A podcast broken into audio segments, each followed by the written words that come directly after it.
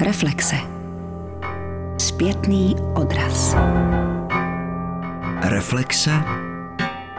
Podpovrdění. Dobrý den, vážení posluchači. Dnešní literární reflexe budou záležitostí žen. Přestože neprobereme ženskou otázku a nezhodnotíme tíhu ženského údělu či smysl ženského psaní.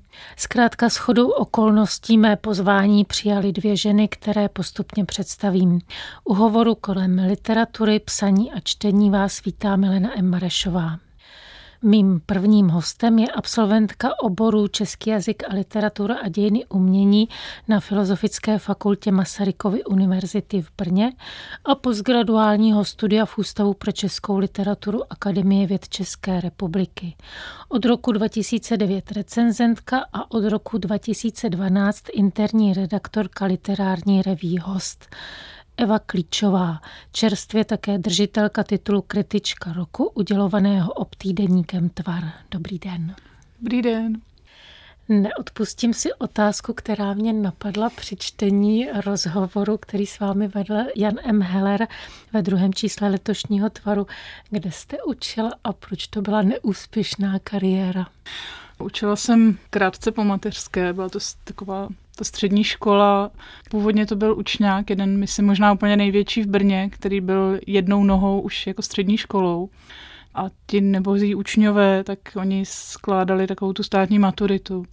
To je těžko takhle zpětně nějak úplně to hodnotit, ale pro mě z toho vyplynuly dvě takové trudné životní zkušenosti. Jednak, že české školství na tom opravdu není dobře, Myslím, že mám opravdu úctu ke všem učitelům, protože ty kleště, kterými jsou sevřeni z mnoha stran, nejenom ze dvou, jak tedy ze strany vedení škol, krajů, ministerstva, tak z druhé strany, že jo, těmi žáky, rodiči, mnoha různými odborníky na vzdělávání, zároveň možná i trošku v panice pak sami ještě se mezi sebou různě nastražují různé pasti. Takže to bych řekla, že pro mě byla taková docela deziluzivní zkušenost. Možná se to taková naivní představa, že to je škola, kde vlastně úplně zas tak o nic nejde a že vlastně není důvod se tam nějak vzájemně, bych řekla, hrotit ty situace, bych to řekla jak úplně jednoduše. Tak to bylo první, no a tak druhá zkušenost byla, že asi nejsem dobrým učitelem, nebo asi bych ani nedokázala, nebo nevím. Prostě nejsem člověk, který dokáže asi nějak zvlášť motivovat ostatní a neustále někoho kontrolovat a prověřovat a zkoušet, že jo, to je postavené. Na tom je postavený český školství, na nedůvěře, že Ale ten učitel prostě je tam pořád něco, jako někde registrujete od docházky, po různé omluvenky, pak známky, že jo, jestli někdo něco měl nebo neměl. Tak se přiznám, že ani, možná ani moje administrativní schopnosti nebyly dostačující na to, abych jako ovládla těch mnoho desítek žáků. Jako jedna z prvních pracovních zkušeností, nemyslím brigády, tak tam jsem se nějak asi netrefila úplně do oboru. Lze sama sebe naučit literární kritice? Těžko říct, já zároveň mám na starosti v časopise Host rubriku recenzí a kritik. Mám samozřejmě nějakou úplně všeobecně definovanou představu, jaká by ta kritika asi měla být. Na druhou stranu, takže těm lidem do těch textů různě sahám, ale ne nějak jako radikálně. Většinou je to věc z obou straného souhlasu, což je asi nutnost tady u toho typu psaní textů. Já myslím, že naučit se to asi dá, ale zároveň je tam asi potřeba se toho jako nebát. Což si myslím, že drtivá většina lidí, kteří začnou psát a a nebo ne jenom, kteří začnou psát, ale i mnozí prostě po letech jsou to spíš typy osobností, tak jako velmi opatrné a příliš se bojí nějak se projevit v tom veřejném prostoru, třeba kriticky, tak to mě někdy trochu mrzí, protože si myslím, že to by té kritice spíš prospělo, než ublížilo. A sama sobě jste si stanovila nějaké opěrné body nebo mantinely toho svého kritického psaní? Můj mantinel je vždycky, pardon, ten deadline, takže tam už není moc potom žádného prostoru na teoretizování, co by a jak by to mohlo být a tak. A člověk vlastně se dostane do nějakého jako časového odpočítávání těch, dobře, nejsou to vteřiny ani minuty, ale rozhodně hodiny. A tam už prostě musí ten text, hlavně aby to měl hlavu a patu. když tu knížku čtu, tak nevstupuju do toho s tím, že se podívám, jak v té knížce funguje to či ono, ale spíš potom to vykrystalizuje až během toho psaní. A tam prostě pro mě nejtěžší se jako v tom textu nestratit a nějak to udržet, říkám, aby to mělo hlavu a patu, pořád myslet na to, že to ještě někdo jiný bude číst, tak s trošku s ohledem na ty další oči, co to budou číst. No. Ale vím, že se mi to ne vždycky povede. Měsíc od měsíce vlastně přečtete docela dost recenzí kritik pro host pro recenzní rubriku. Taková oblíbená otázka, v jaké kondici je česká literární kritika? V jaké kondici je Česko, že jo? Nebo jsme začali tím školstvím. Ono to je všechno, jsou to spojené nádoby. A já jsem prostě součástí toho provozu a nedokážu asi úplně jako teďko vyskočit a podívat se na to nějak ze zhora. Já bych spíš chválila. Jako myslím si, že ti lidé, co píšou recenze v současnosti a kritiky, tak to jsou srdcaři, na kterých to stojí. Myslím si, že chybí tady víc příležitostí pro psaní kritiky, víc prostoru v publicistice, v médiích obecně. Kultura je prostě někde na okraji, ty stížnosti kolem toho už jsou vyslovovány léta, nic moc se neděje. Takže ono to s tím souvisí, že ta kritika nemá moc kde vyrůst, nemá se kde úplně tříbit. Eh, zároveň ti lidé, kteří pracují v médiích, možná to platí obecně, jsou jako velmi vytížení, jenom aby se uživili, že jo, tak jsou tlačeni k tomu, jako hodně psát, hodně číst, všude možně psát, všude možně chodit, do toho dělají spoustu dalších třeba i blízkých profesí, ale tam prostě už není potom prostor na to si třeba číst jen tak něco, nebo jít se podívat jenom tak něco, sledovat víc třeba i práci těch kolegů, jo, že všichni žijeme v takovém provizoru té vytíženosti a to si myslím, že obecně tomu oboru škodí, protože jestli někdo, kdo nějakým tvůrčím způsobem pracuje, nechce vyhořet, tak si myslím, že musí mít prostě čas a prostor pro to dělat něco jako jenom tak a ne protože musí třeba číst. Mimochodem plníte snadno recenzní rubriku? To ano, tam, ono to funguje tak dynamicky, že vždycky nějaké takové ty stabilní opory se časem trošku unaví, což samozřejmě je přirozené, pak zase přibydou noví lidé, pro které je to zase takové jako obohacení toho jejich profesního života, začít někam psát třeba jinam, než psali dříve a podobně. Takže jako to tak pulzuje, ale obecně bych řekla, že e, není problém. Rozhodně to nefunguje tak, že bych e, třeba lanařila studenty nebo se snažila, nevím, příbuzné, známé, nějaký jako nárok na to, aby ten text opravdu to byl publicistický text a aby ten literární soud byl nějakým způsobem kompaktně, jasně vyslovený, to si myslím, že je nepřekročitelné a to se zatím daří. Máte sama v sobě stanovenou hranici mezi tím, kdy je to recenze a kdy je to kritika? Asi ne. V hostu to funguje tak, že asi je to spíš technické označení, že ta kritika má větší prostor.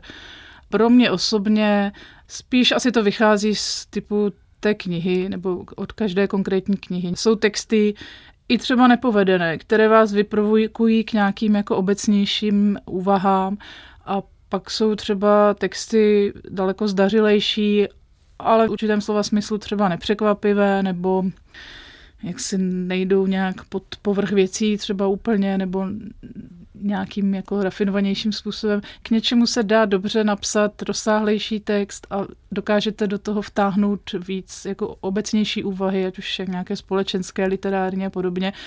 Některý text je uzavřenější a opravdu vlastně stačí mu, jako není to zase jako úplně hodnotící, ale stačí mu jako méně prostoru v té publicistice. A máte literárně kritické vzory, ať už od těch šaldů, anebo ze hmm. současně žijících? Myslím si, že i na těch dějinách kritiky je vidět, jak se doba mění, jak se mění role literatury ve společnosti, jak se mění způsob uvažování o literatuře. A v podstatě žádný z těch kritických velkých jmén vlastně není to napodobitelné, není to přenositelné. Ta publicistika se mění prostě příliš rychle a těžko napodobit nějaké jako rozsáhlé, eseistické, hluboce interpretační typy recenzí nebo kritik v současném fungování publicistiky. A zároveň bych teda dodala, že si nemyslím, že to je nutně špatně. Naopak si myslím, že i určitý tlak na to vstřebávat trošku jiné typy informací a tlak na to pracovat jakoby rychleji, dynamičtěji si myslím, že může konkrétně pro tu kritiku být přínosem, protože si myslím, že je to než literární, taky vnímám jako publicistický žánr. Může to být právě cesta, jakkoliv je to marginální vlastně oblast, tak k poznání nejenom literatury, o které se píše, ale právě stavu společnosti doby, že to vlastně může být pohled i na historii.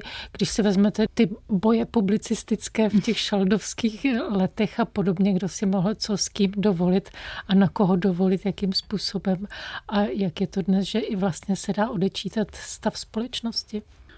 No tak stav společnosti ze všeho, že jo. Archeolog to vyčte i z těch střepů.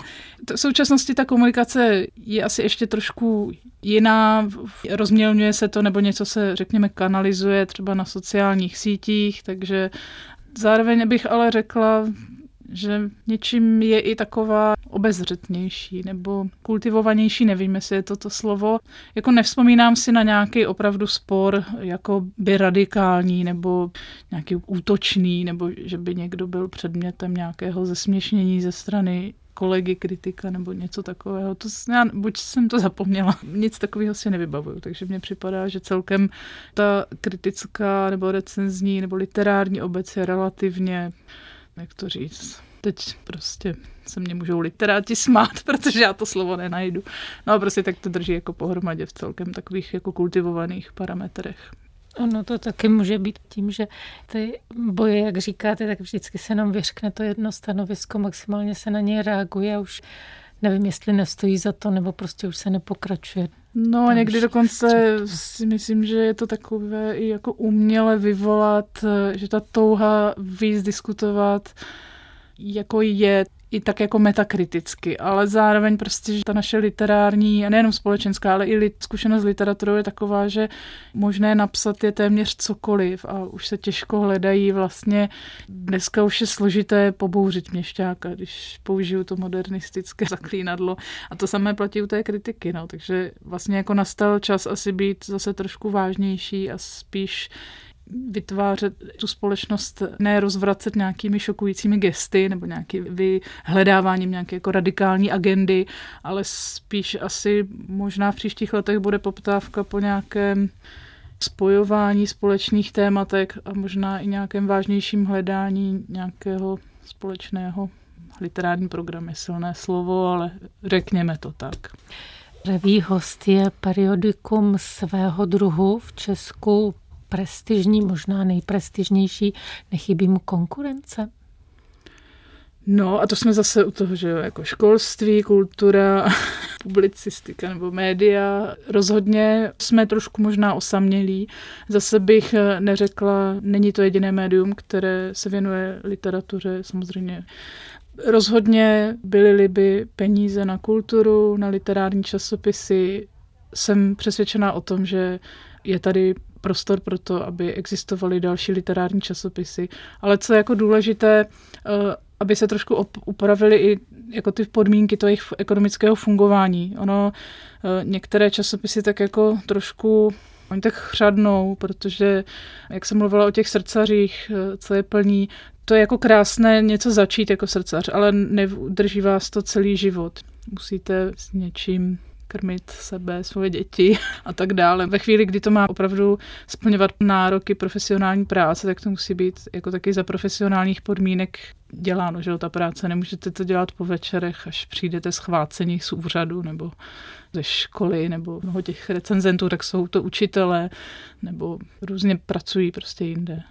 A je host v současné době ve svém ideálním stavu, anebo má nějaký ideál, ke kterému se blíží permanentně? Ten ideální stav jako neexistuje.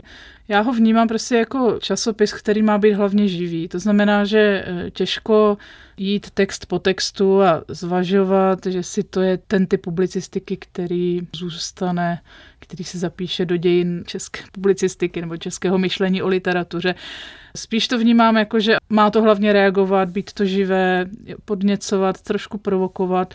Myslím si, že za těch podmínek, v jakých jako existujeme, takže si myslím, že to není špatný časopis. Zároveň jsem přesvědčená o tom, že prostor pro nějakou jako profesionalizaci je samozřejmě i tady. Inspirujete se také u jinozemských periodik? Kam třeba by vás lákalo, pokud by byla ta možnost ne v hostu, ale kam by vás třeba lákalo psát? Listujete nějakými těmi cizími periodiky, jestli si řeknete, ano, takhle by chtěla dělat i host? Nejsem si úplně jistá, že je všechno přenositelné. Přiznám se, že já sama čtu velmi nesoustavně, ani tak nelistuju, jako spíš překlikávám a roluju. A spíš mě zajímají nějaké obecnější trendy, než bych si řekla, to je tak krásně napsané. Nebo spíš jakoby ty koncepty nějakého jako jiného myšlení nebo trošku jako v jiných souvislostech. Třeba u nás je pořád trošku stigmatizováno, když se o literatuře nebo o umění mluví v těch společenských souvislostech, politických, ekonomických. To je pořád něco, co přece do umění nepatří. A to mě třeba vadí tady na české publicistice. Zároveň bych řekla, že v té kulturní publicistice se to dost mění, ať už se jedná o ta zmiňovaná periodika, ale platí to i třeba pro Salon práva a Deník N částečně a další. Váš literární prostor nebo to pole, které si obděláváte, to je česká literatura. No to taky česká ne. proza. Snažím, mám ráda literaturu faktů, čtu i překladovou literaturu. Podle mě nelze psát jenom jakoby o české literatuře a říct si, tak tím si to zjednoduším a já budu číst jenom české knížky. To samozřejmě bych řekla sama, česká literatura je celkem uzavřený rybník, ač se asi bych mnozí kolegové se mnou nezhodli, já si myslím, že je opravdu pořád jako dost takový homogenní a názorově nebo poetikou vás málo kdy něco překvapí nebo zaujme, takže si myslím, že pokud se na to chcete dívat trošku v širších souvislostech, tak opravdu nutně musíte, teď řeknu to krásné slovo, konzumovat ještě něco jiného než teda českou prózu. A když si vzpomenete během těch napovím osmi let v hostu, překvapilo vás něco z kterékoliv literární produkce? Vzpomenete si na některou knihu, která vás uhranula za tu dobu?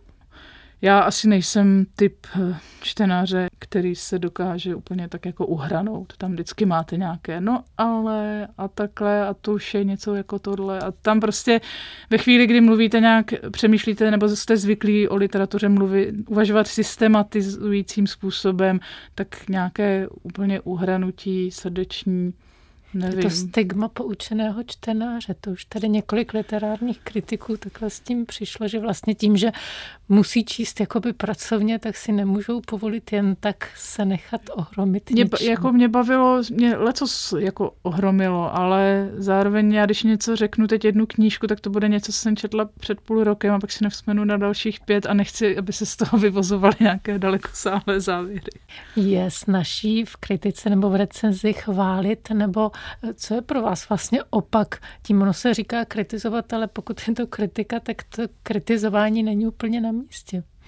Myslím si, že je jednodušší napsat negativní kritiku. Když vám ten text dá to střelivo, tak opravdu napsat si takovou jako řeknu, vysmátou, jako to je jako jednoduché, to se píše samo. Takových textů naštěstí nevychází za stolik, anebo nejsou tak často předmětem psaní o literatuře. Na druhou stranu tady vzniká riziko, že sami se zesměšníte. Ono, jak se to píše snadno, zároveň jak to píšete, můžete nabít velice rychle dojmu nějaké převahy nad tím literárním textem, ale nesmíte zapomenout na to, že i tu recenzí se lze celkem, bych řekla, solidně zesměšnit. Na druhou stranu mě jsou asi sympatičtější i různé trhlé soudy, tak střelené od boku a někdy víc emotivní, než třeba precizně vyargumentované, než takové to opatrné, tak není to špatné, mohlo by tam něco, ale možná trochu a pak to dočtete a vlastně vůbec nevíte. To mě to připadá... Peklo těch posledních odstavců, jako kniha stála za nic, ale přece jenom je dobře, že vyšlo. Ano, ano, mohu jenom doporučit. Navzdory mnoha chybám a nedostatkům lze pouze doporučit. No, tak to je prostě neštěstí. No. Už jste to naznačila, že vnímáte dění kolem literatury také probíhající po sociálních sítích. Komunikuje nějak s tou tradiční tištěnou papírovou eh, literaturou, s tím psaním o literatuře? Myslím teď obě polohy, tu autorskou i tu recenzní. Jak fungují autoři na sociálních sítích, to sleduju jenom tak zvnějšku. Pro mě je cené sledovat debaty lidí, kteří píšou o literatuře. Myslím, že to tu komunitu tak jako upevňuje, zároveň to pročišťuje. Myslím si, že to je do jisté míry tady ten zlý Facebook, ten sběrač těch dat všemožných o nás, tak tady si myslím na této úrovni, že funguje celkem dobře.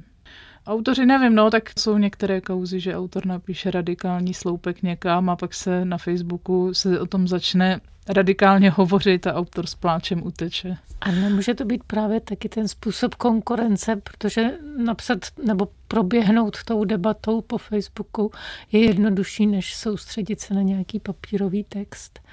Nebudou třeba odcházet recenzenti tím No já myslím, že ne, protože to většinou funguje tak, že to nejdřív vyjde něco v té tištěné podobě a na tom Facebooku už se odehrajou jenom ty komentáře a různé útoky a tekutá doba se tudy odplaví. Tak to fungovalo vždycky, akorát, že to bylo uzavřeno v těch nějakých komunitách, eh, neprobíhalo to veřejně. To si zase myslím, že je v pořádku, že to je otevřené, že tam je nějaký demokratizační moment, kdy se vlastně do těch vláken diskuzních může kdokoliv podívat, přečíst si, přispět názorem, pochybností. To zase mě je celkem sympatické. Tak ono vždycky se říkalo, jak ta obec je malá a každý zná každého, každý o každém, ale co sví, každý mm. s každým mluví, tak teď ještě je to jako všechno na té zdi přilepeno, ještě si to může ano, no, to, ano, zároveň ten Facebook ukazuje, jak je vlastně ta komunita malá. No. Nakolik vidíte jako důležité oborové združení typu asociace spisovatelů? Vedle toho funguje obec překladatelů. Neměla by být taky nějaké takové společenství literárních kritiků? Myslím si, že to je potřeba, že ta profesní združení jsou důležitá.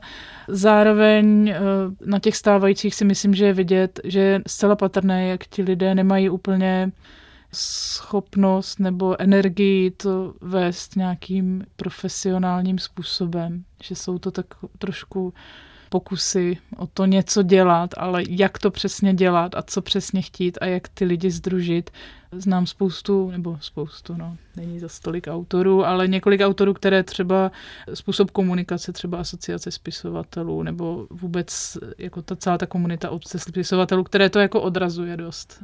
Mělo by to, asi mohlo by to fungovat lépe, no.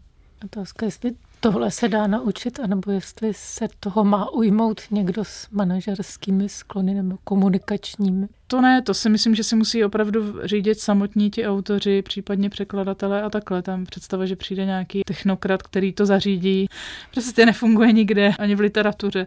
Je to zase jenom obrázek toho, jak tady kultura funguje v do určité míry provizorních podmínkách, jak moc nemá příliš zastání třeba u státu. Nemyslím teď přímo ministerstvo kultury, ale to mnohdy taky ani ne, ale jako třeba ministra financí a tak dále. Jo. Prostě ty prostředky na kulturu se tady nepovažují. Na jednu stranu nám připadá jako logické, že budeme prostě dotovat a pobízet různé podnikatelské aktivity a tak dále, které vlastně by si, bych řekla, možná mohli na sebe vydělat sami, a na druhou stranu vlastně je nám líto každého halíře, který by šel, nedej bože, na nějakou knihu, časopis, festival a tak dále. Přitom samozřejmě ten rozpočet ministerstva kultury je zcela nepatrný, zvlášť potom, pokud budeme mluvit o těch složkách, které jdou na živou kulturu, což se týká ty podpory časopisů, divadel a tak dále. To vypovídá o kultuře i v tom smyslu, když by, řekněme, asociace spisovatelů také dokázala nahledat donátory, kteří by ty knihy platili, tak myslím, že to by byla taky těžká práce, protože nejenom podpora od státu, ale podpora něčeho, co vlastně není až tak vidět, s čím se nelze až tak chlubit. No to je jedna věc. A druhá věc, já si myslím, že opravdu systematická podpora musí existovat pouze, ze, nebo by měl ten hlavní pilíř být státní, protože to je zájem státu, je to jeho kulturní reprezentace, je to jedna z těch služeb, proč ten stát máme. Když se podíváme, co se děje třeba ve výtvarném umění, jak funguje artwashing, jak si různé špinavé firmy vylepšují obraz u veřejnosti skrz nákup uměleckých děl, případně organizování nějakých výstav, subvencování nějakých kulturních akcí.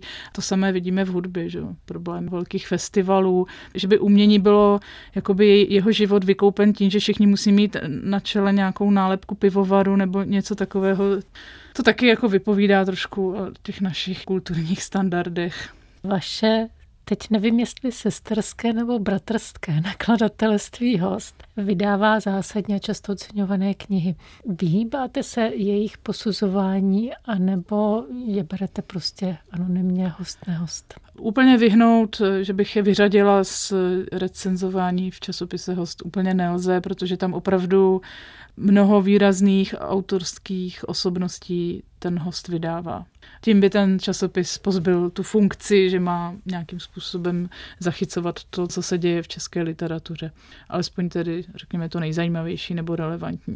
Za sebe ale musím říct, že to jako nerecenzuji nic z hosta, ani do hosta, ani nikam jinam, protože prostě ať už napíšete cokoliv, tak nikdy se tomu podezření nevyhnete a rozlišování, co je časopis a co je nakladatelství, prostě jde o stejnojmené a částečně personálně propojené subjekty, tak neustále to někde vysvětlovat je trošku jako unavující. Já chápu, že to mnohým, jako nejen čtenářům, ale i lidem z oboru splývá. Zase ještě je dobré, že vychází i jinde dobré knihy, nejenom v hostu, nebo zajímavé, nebo knihy, které mě lákají k tomu si je přečíst, takže zatím dobrý, mám co číst.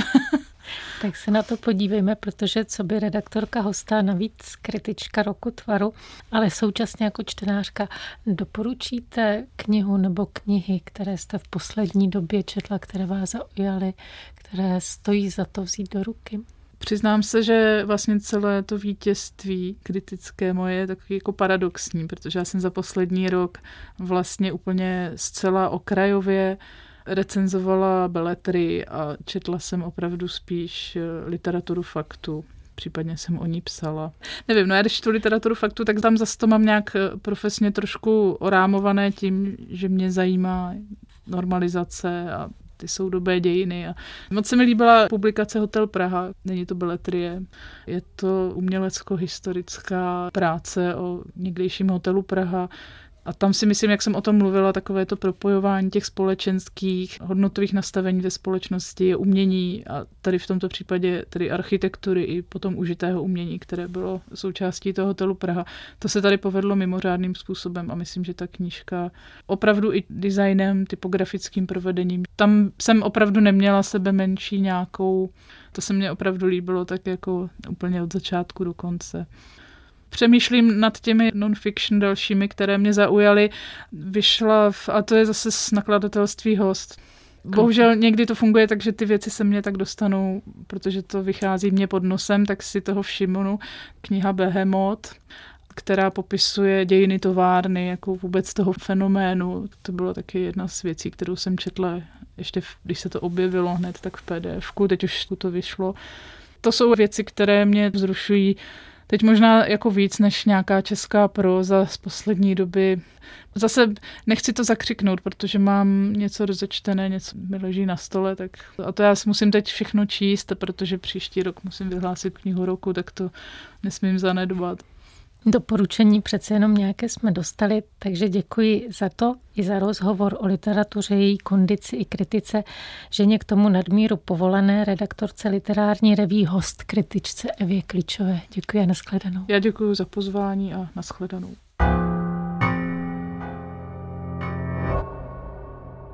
Anna Beata Háblová dle charakteristiky na vlastním webu architektka, teoretička, básnířka. Autorka tří sbírek, majitelka doktorského titulu z Fakulty architektury ČVUT, kterou předtím vystudovala. Držitelka několika cen, autorka komiksovo-vědecké knihy Města zdí s podtitulem Život a smrt obchodních center – a čerstvě také autorka publikace nazvané Nemísta měst. Ta je doplněná pod titulem Opomíjená, pomíjená a míjená místa měst. Dobrý den. Dobrý den. Co jsou nemísta? Nemísta jsou podle mé charakteristiky všechna místa, která nejsou místy. Já jsem narazila na různé pohledy na problematická místa ve městech, ale chtěla jsem to pojmout nějakým způsobem komplexně a vlastně si zkusit definovat všechno, co mě napadne, když se řekne nemísto. A proto i do tohoto tématu, kromě takových zapomenutých, ztracených míst, o která se nestaráme a která si vymazáváme z mentální mapy, tak se dostaly třeba i virtuální místa. A je to vaše komparace různých úvah o tomto, anebo je to vaše autorská definice? Je to moje autorská definice, na kterou jsem si přišla dlouhým přemýšlením, ale i četbou všech možných jiných přístupů a pohledů. Chtěla jsem to pojmout ještě více šířeji, protože třeba některé publikace se zabývají třeba jenom zelení nebo tím rostlinstvem ve městě a některá zase jenom transitními prostory, ale vším dohromady se vlastně nezabýval nikdo. Existují také nemísta mimo města? Určitě ano, ale já jsem to právě chtěla řešit pouze v rámci měst. I kvůli tomu, že už jsem teda architektka a urbanistka, tak jsem se nechtěla pouštět do krajiny, protože krajinář vlastně nejsem a necítím se jim být, takže jsem si ten rámec uzavřela tím urbánním prostředím. Výběr, který je v té vaší knize, je vyčerpávající, anebo jste musela volit několik z nich? Není to jakoby seznam všech nemíst, které existují na světě, ale jsou tam různé případové studie, na kterých ukazují vlastně principy, jak se ty nemísta chovají, eh, jaké jsou jejich problematické stránky, ale v čem i jsou pozitivní, nebo jak by se dali řešit, protože oni často v sobě nesou polaritu jak pozitivního, tak i negativního. Nedají se jednoznačně odsoudit, ale ani oslavovat. Inspirovaly vás také úvahy, některá ta jména tam citujete nebo zmiňujete, ať je to Norberg Schulze, Eugenius Loci nebo Martin Heidegger, Merlo Ponty. To jsou vlastně lidé, kteří také uvažovali o místech. Inspirovali vás tyhle úvahy a byl váš pohled také směřován filozofií, estetikou? Určitě je to jedna z rovin, kterou jsem se zabývala a autoři, které jsem četla a jako takový krátký úvod právě jsou tam i místa jako taková a co to je genius loci, co to je duch místa. I když je to tam pouze stručně, protože se na to nechci zaměřovat, už o tom bylo napsáno hodně literatury, tak to jakoby zmiňuji, aby bylo vidět, od čeho se vlastně odrážím. Zajímá vás víc eh, ta filozofická poloha nebo estetická bytí, nebytí místa anebo vzhled místa? Právě si myslím, že kombinuji asi oboje, nebo že si beru z každé roviny něco a pak to ve mně jak sublimuje, protože mě zajímá jak ten obsah, tak i forma. Jakožto architekta mě zajímá právě i ta forma a jakožto básnířku zase ten obsah. Posouvají se nemísta, migrují nějak nebo mění se? To mám právě jednu z těch kapitol pod témat těch nemíst, což jsou pohyblivá místa, nějaký dočasný urbanismus, který se proměňuje, jsou to třeba festivalová městečka, která se postaví jenom na týden a jinak ta část toho města je prázdná a je to tak dobře, že vlastně zůstává prázdná, ať je to třeba v Mnichově Terezien Víze, kde je jednou ročně Oktoberfest, anebo v Praze je to Letná, to jsou nesmírně důležité prázdné prostory.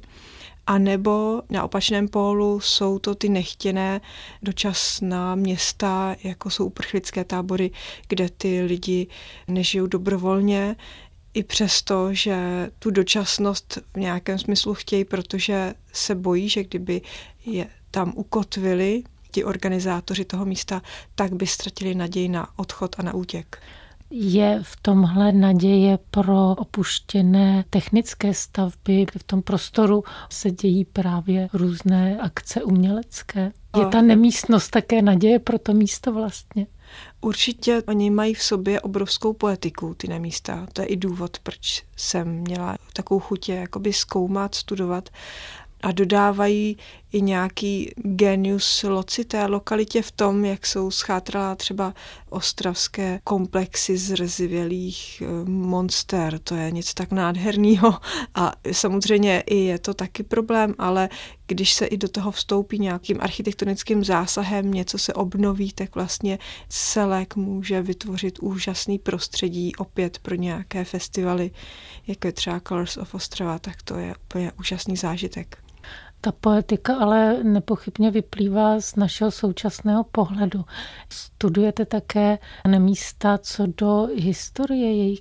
Třeba tu Ostravu, tu jsem zkoumala i z pohledu historie, kdy ty lidi tam samozřejmě pracovali, protože eh, měli v plánu si vydělat eh, nějaký obnos, aby zase mohli z Ostravy odejít, ale jak se dostali do soukolí šicht a vlastně zjistili, že si tolik neušetřejí a už tam museli zůstat, to pro ně nebylo až tak veselé a samozřejmě, že to vidíme jakoby z pohodlí našeho domova, ty komplexy jako poetické a v době, kdy byly v plném provozu, tak to muselo být určitě vlastně šílené.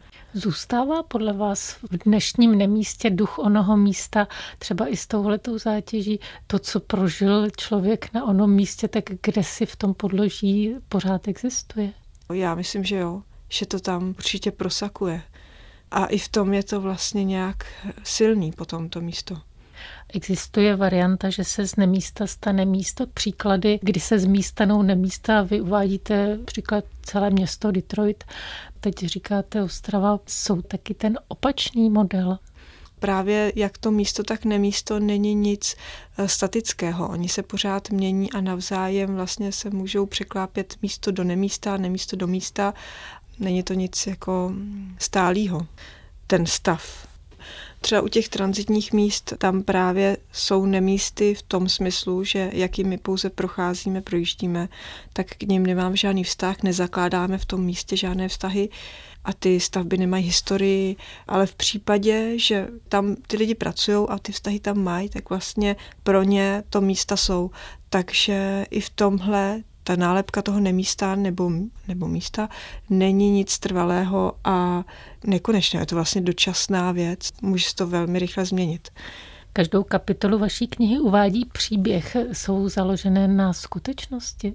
Některé ano, některé jsou fikce, třeba u virtuálního prostoru je to fikce, některé jsou podložené rešeržemi o lidech, který ten třeba tam je příběh uprchlíka, kde ten příběh jako je podložen skutečným osudem a právě, že je, je ten osud tak šílený, že to skoro vypadá, že je to smyšlený, protože je tam prostě jedna tragédie za druhou, ale bohužel prostě ten život je často méně věrohodný než ta fikce.